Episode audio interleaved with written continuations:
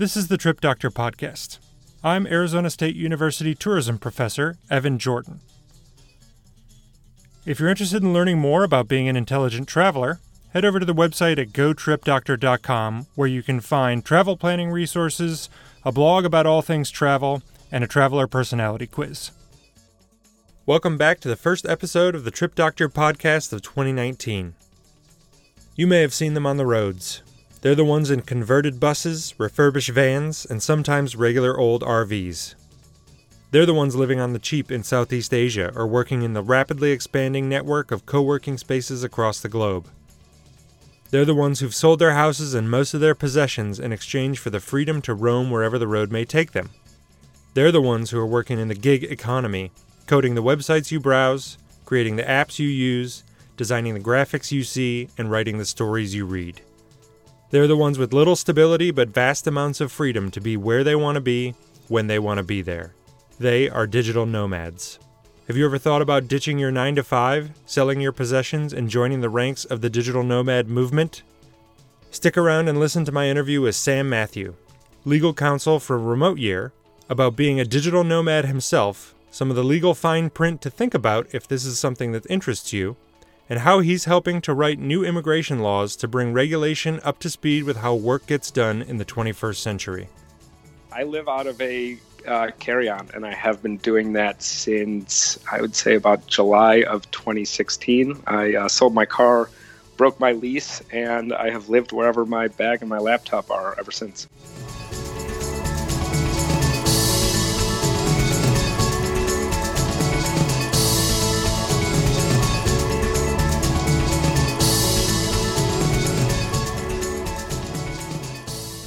I want to start off. Uh, you went to the blog site and took the Traveler Personality Quiz, the Trip Doctor Traveler Personality Quiz, and I'm curious about what you got. Can you tell the listeners uh, what type of traveler the quiz says you are, and is that accurate? You think?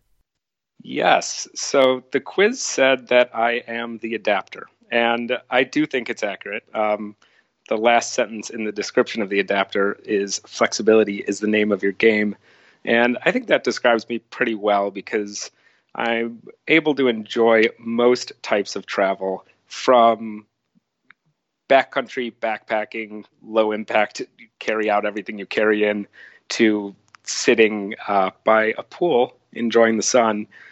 It really, to me, it depends more on who I'm with and what they want to do. I just enjoy the nature of seeing new things and getting to experience those things with people that I enjoy spending time with. So does that mean you don't have a favorite place that like if you could go anywhere right now, where would you be? Like where would you be on your ideal vacation right now? So this is a question that people ask me a lot because I travel so much and the answer I give always feels kind of cheesy, but it's also really true and it depends on where my friends are or where my family is. I mean, I'm in Chicago right now and the weather is not very nice. But uh, I'm here with my brother, my sister-in-law, and my nephews and my mom, and that makes it uh, very enjoyable. And I love the other cities that are on the top of my list are all places where I have large friend groups. I'm kind of the same way. Like everybody says, yeah, where's your favorite place? And I'm like, ah, it depends on what time of year it is or how I'm feeling or, you know, there's always the next place. There's not the place.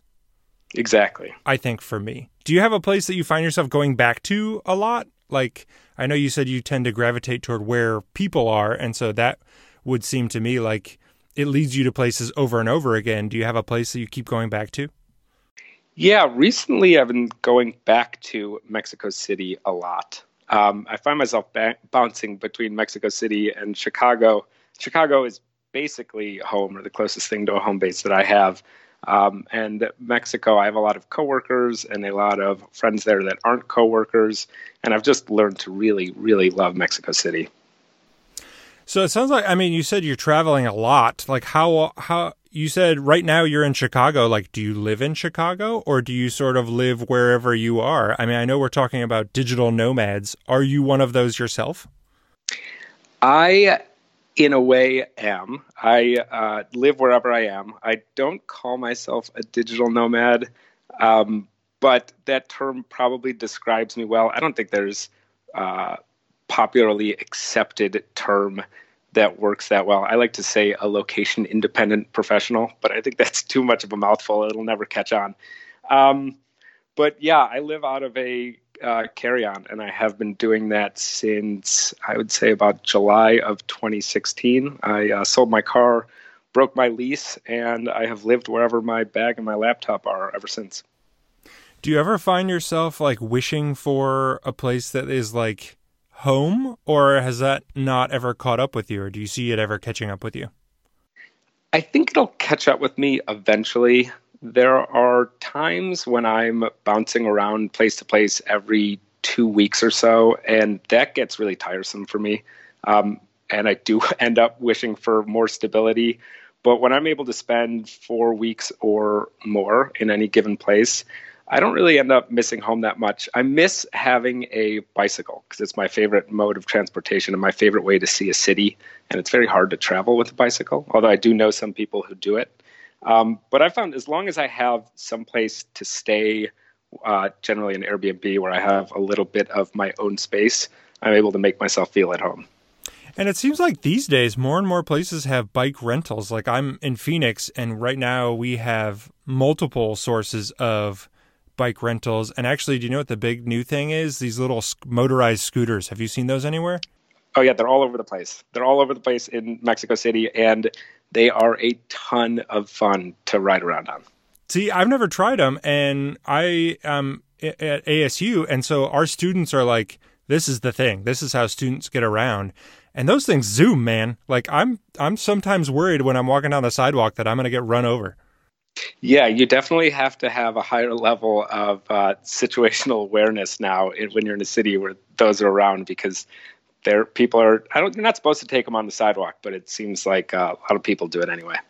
Yeah, and and I just I wonder because in other, it seems like the next element of the sharing economy, and I just wonder what are the, the regulations that are going to pop up because of those I know on campus, I think you're actually not allowed to ride them. Like ASU has already done something about it. And I'm just wondering, like, cities, are they going to say, hey, listen, this is maybe not good for our other pedestrian traffic? Or are they going to make changes, you think?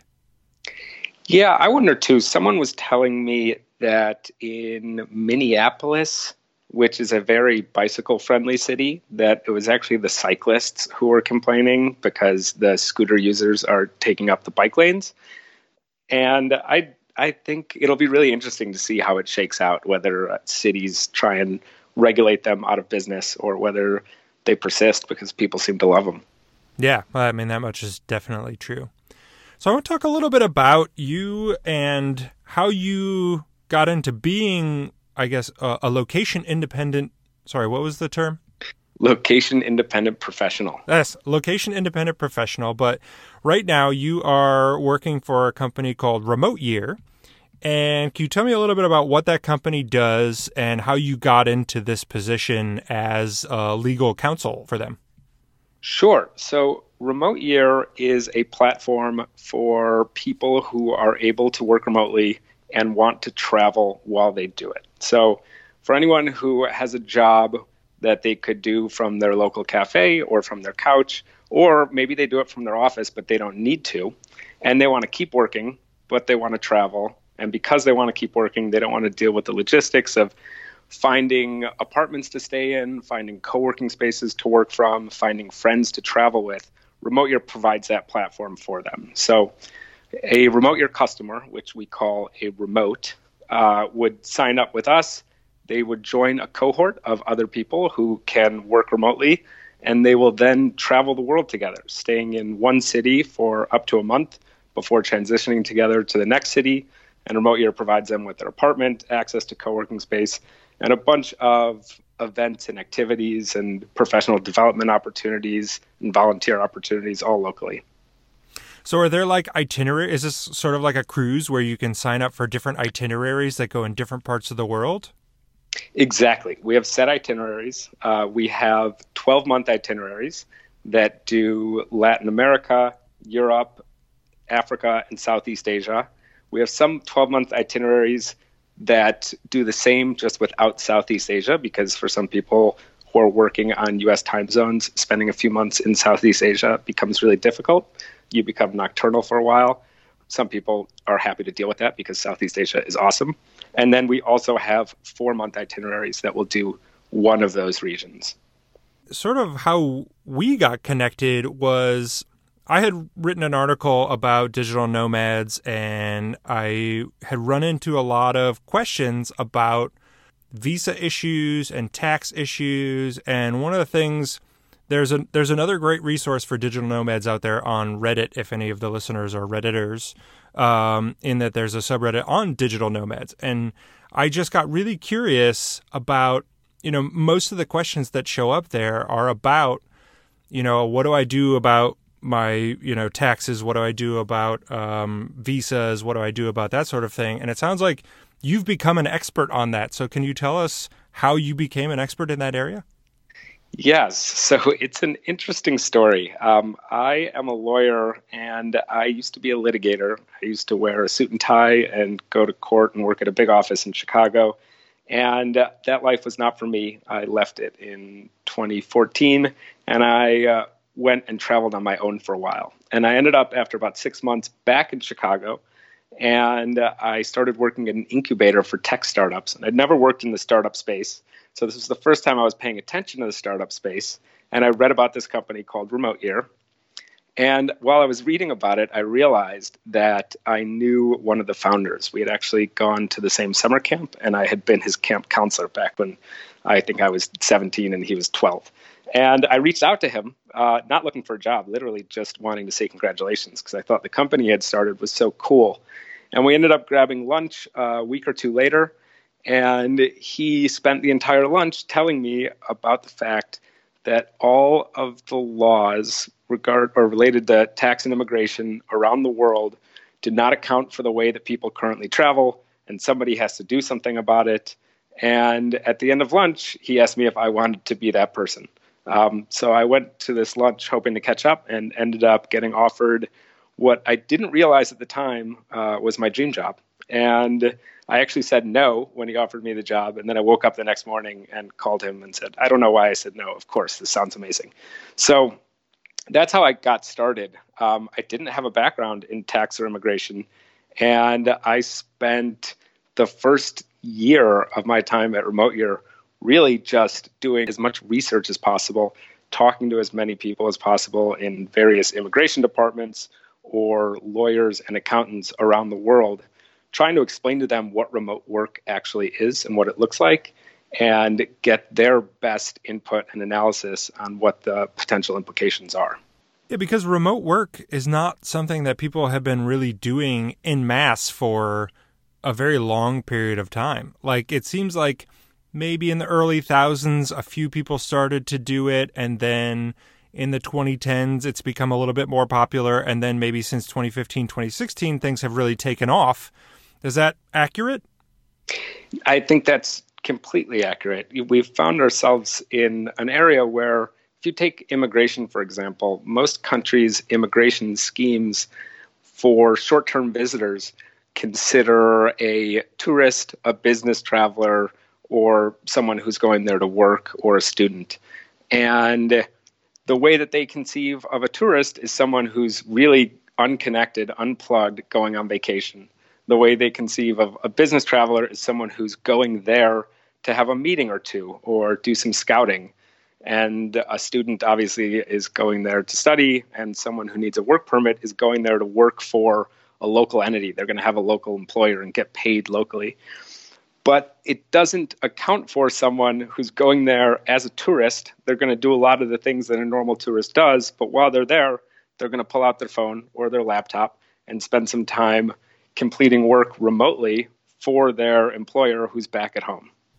And that's like even when you're on vacation. I mean, I don't know a lot of people these days who, when they're traveling, don't log into their work email at least once just to check on how things are going. In this scenario, if they're on a tourist visa, and I think a lot of th- times people don't necessarily understand that when we travel somewhere and you just get like a stamp in your passport, that's a tourist visa, right? Right. So, if you, uh, I'm assuming most of your listeners are in the U.S., um, and uh, if you're from the U.S. or uh, Australia or Canada or a lot of EU countries or the UK, countries that have what are typically known as strong passports, which um, might sound derogatory towards countries that have less strong passports, but that's just how people refer to them. So I hope that's not offensive to anyone. But if you're from a country with a stronger passport, it's very likely that your country has visa waiver agreements with a lot of the other countries to which you would travel. In which case, yeah, you're you arrive, and as long as you're a tourist, they just stamp your passport. That basically counts as your visa upon entry and you don't have to apply otherwise. Yeah, you don't have to go through a full application process. And normally those are good for what, like 60 or 90 days, something like that? Yeah, 60, 90, uh, 180. And in Mexico, I believe it's 180. Um, in most of the EU, it's 90 days. But if somebody, let's say, comes to the US and they're on a tourist visa, but they log into their work email, they do some work, etc., is that breaking the the rules of their tourist visa? So the U.S. is actually one country where this is a lot clearer than many of the others, and that would most likely make the person immigration non-compliant. If you were to come to the U.S. on a tourist visa and do some work remotely or respond to some emails while you're here, technically um, you would most likely be immigration non-compliant. And I actually I'm not sure when those laws were written. I don't know if they were written to address that type of worker or if they were written before Wi-Fi was everywhere and before people were traveling like this, but they were just written so narrowly so that it makes it clear that you can't do that under the current tourist scheme. But most other places, it's not that clear, right? Like it's it's just sort of this gray area where a lot of people are doing it and nobody knows if it's okay or not. Right. So there's I, I like to think of it and there's as four different ways that countries look at this. The one is the way that the U.S. looks at it, where if you are doing remote work while you're on a tourist visa, that's not okay. Um, the second way which is the way that I believe Estonia might be the only country that looks at it this way, which is that if you're on a tourist visa, you can do remote work for a few days, but anything more than a few days, um, you would need a work permit, or it would just not be okay on a tourist visa. Then there are some countries where it's actually pretty clear in their legislation that you only need work authorization or a work permit if you have a local entity that you're working for or if you're getting paid locally for your work.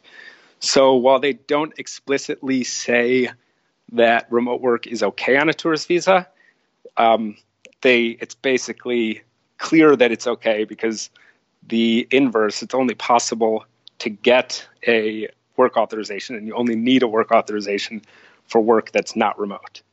Um, and then the fourth would be countries where it's just really, really not clear or not addressed. And uh, you mentioned Estonia as one of the ones that says it's it's kind of okay as long as you're not doing it too much. And Estonia is kind of a, a, a special case, right? Because they've sort of positioned themselves as a very e-friendly country. Like they even have this thing that's called e-citizenship, right?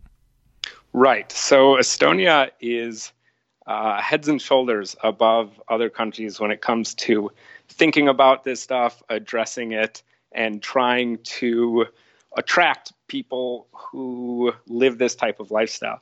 So they're working right now on the first ever digital nomad visa that will allow for people to work remotely in Estonia for up to 12 months. Um, full disclosure, I've actually been working on it with them. I've been lucky enough to be part of the Estonian Digital Nomad Visa Working Group.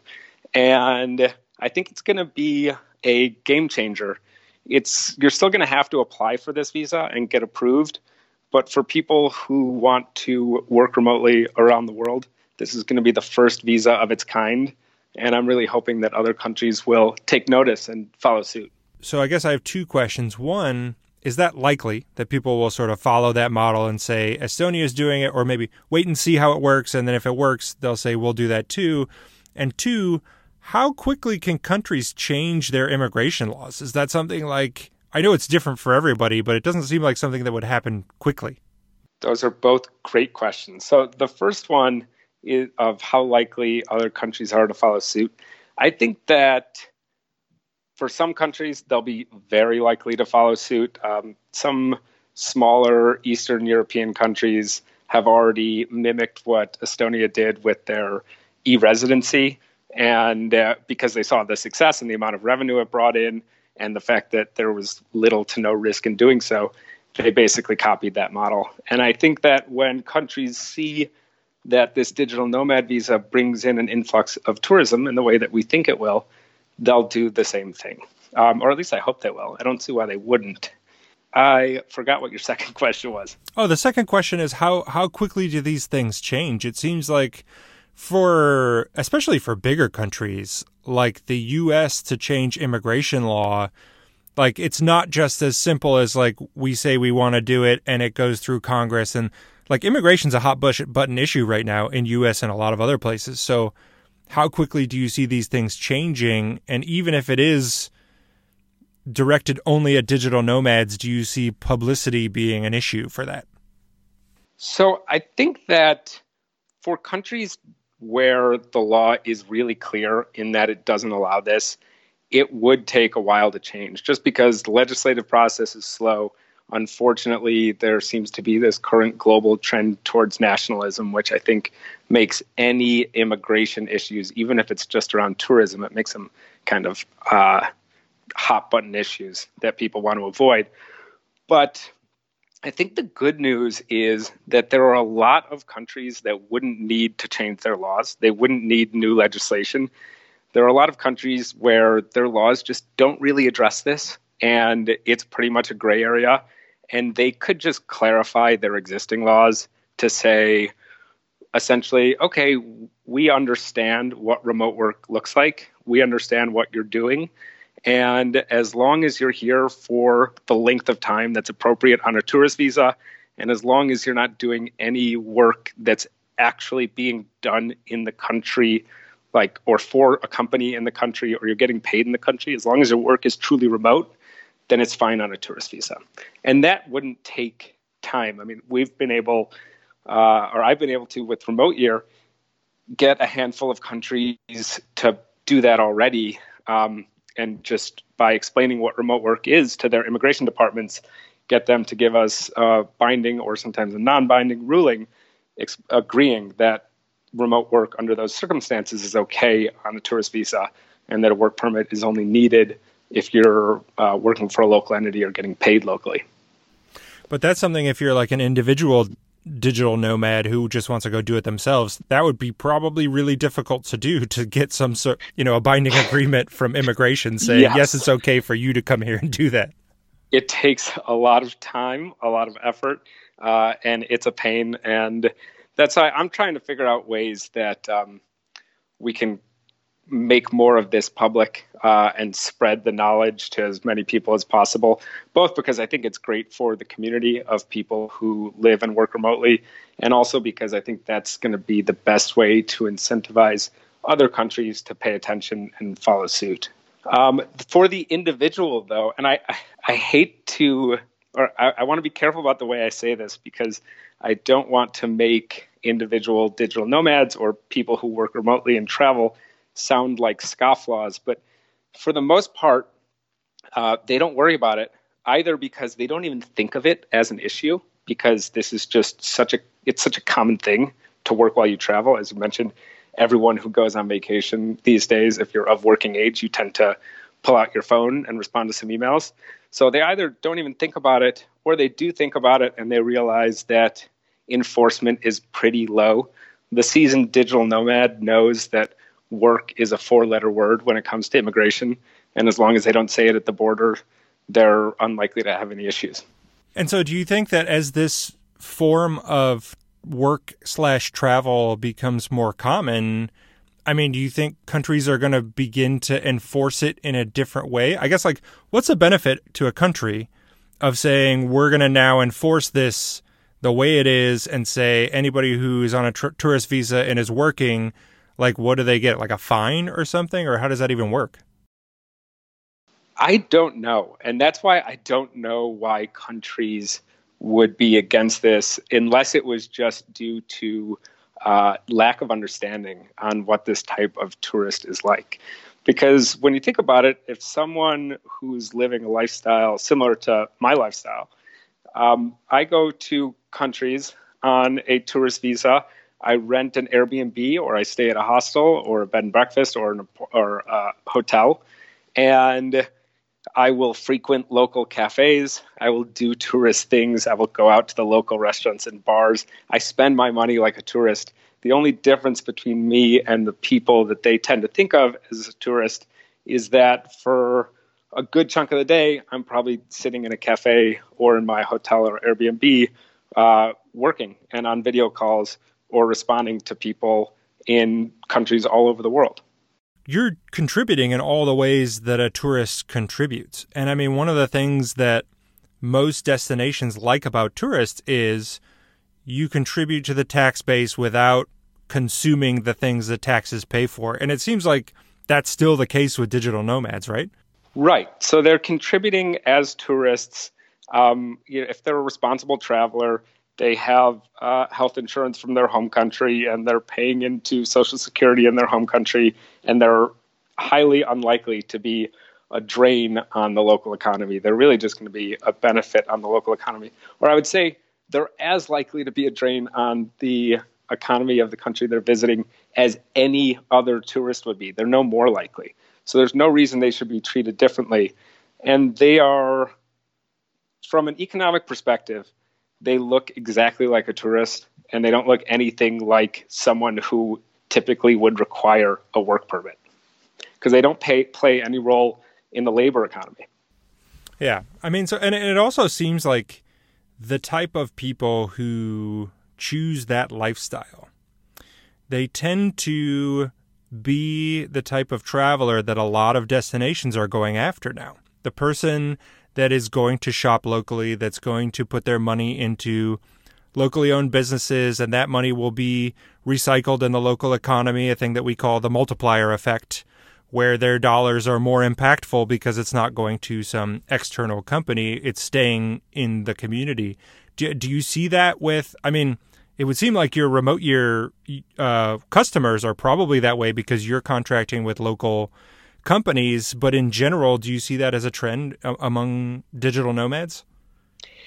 I think so. There's a big trend towards people looking for authentic experiences around the world. And when you're looking for authenticity and you're in a foreign country that may have a Walmart, which might be convenient, you're going to avoid the Walmart and you're going to go to the local grocery chain or the corner store because that's why you're there and that's what you're looking for. Yeah, I mean you're not, you're not there to go to Taco Bell. You're there to go to a restaurant that's owned by somebody's grandma. Exactly. I'm I'm just curious as somebody who is living that lifestyle and is working for a company in remote year that provides that lifestyle for people. Do you have tips for anybody who's interested in becoming a digital nomad whether it be through a company like yours, Remote Year, or whether it's independent, like what are some thing ways that you would say people could be intelligent about doing this type of lifestyle, including being smart about their visas? When it comes to the visa part, I would say take the time to try and research the countries you're going to travel to and figure out when they require a work permit and when they don't require a work permit or work authorization, and make sure that the length of your stay is uh, appropriate under a tourist visa if that's what you're going to enter under, and make sure that you're not doing activities that they don't allow on a tourist visa. Now, that is uh, difficult advice to give because that information is not always uh, easy to find, um, especially if you don't have a ton of time or if it's not your job to find that information like it's my job. Uh, but the good news is, and again, I say this um, not wanting to give people advice on how to skirt the law. You should always make sure that you know what the regulations and rules are. But if you're entering a country as a tourist and you know it's okay to enter as a tourist, make sure that you know the types of questions that people working in immigration control are going to ask you and the appropriate ways to answer them so as just not to uh, make things confusing. I think that some people who are entering on the appropriate visa and not doing anything wrong will often say something just not clearly that ends up in them spending a little bit more time than they would have wanted to spend uh, having a back and forth with immigration control. So be smart about what you say. Know the laws. Um, what about just from your experience as as living that lifestyle yourself? Do you have any tips for people who are thinking about taking the plunge? Yes, if you're thinking about taking the plunge and you want to make this lifestyle sustainable, one tip is find ways to stay in touch with your friends at home and around the globe. Um, another tip would be find other people who want to do the same thing. And this lifestyle is a lot more fun, a lot more sustainable um, if you have other people that you can do it with. And even if you're not going to every place with people and you want to spend some time on your own, it's just nice to have hubs or little groups where you can find like minded people who are living a similar lifestyle and, for lack of better words, people who get it. And it sounds like Remote Year is one place that you can do that if, if that's something people are interested in. So, where do they go to find out more about Remote Year? Yeah, I don't want to sound too salesy, but I think that is right. Um, and if you want to find out more about Remote Year, you can go to www.remoteyear.com or um, I think we are uh, just Remote Year on Instagram. Cool. Well, Sam, I want to thank you for taking the time to join us. It, it, you really I don't want I don't want to say that you've made it very clear about all the different visa laws, but you've made it so people will now search and try and understand what's going on, and hopefully it will become more clear in the future uh, if you're behind writing all these new uh, digital nomad immigration laws. Thanks, Evan. I really appreciate it. Yeah, and I hope I can make a meaningful difference and make this lifestyle easier for the remote working professionals and digital nomads of the future.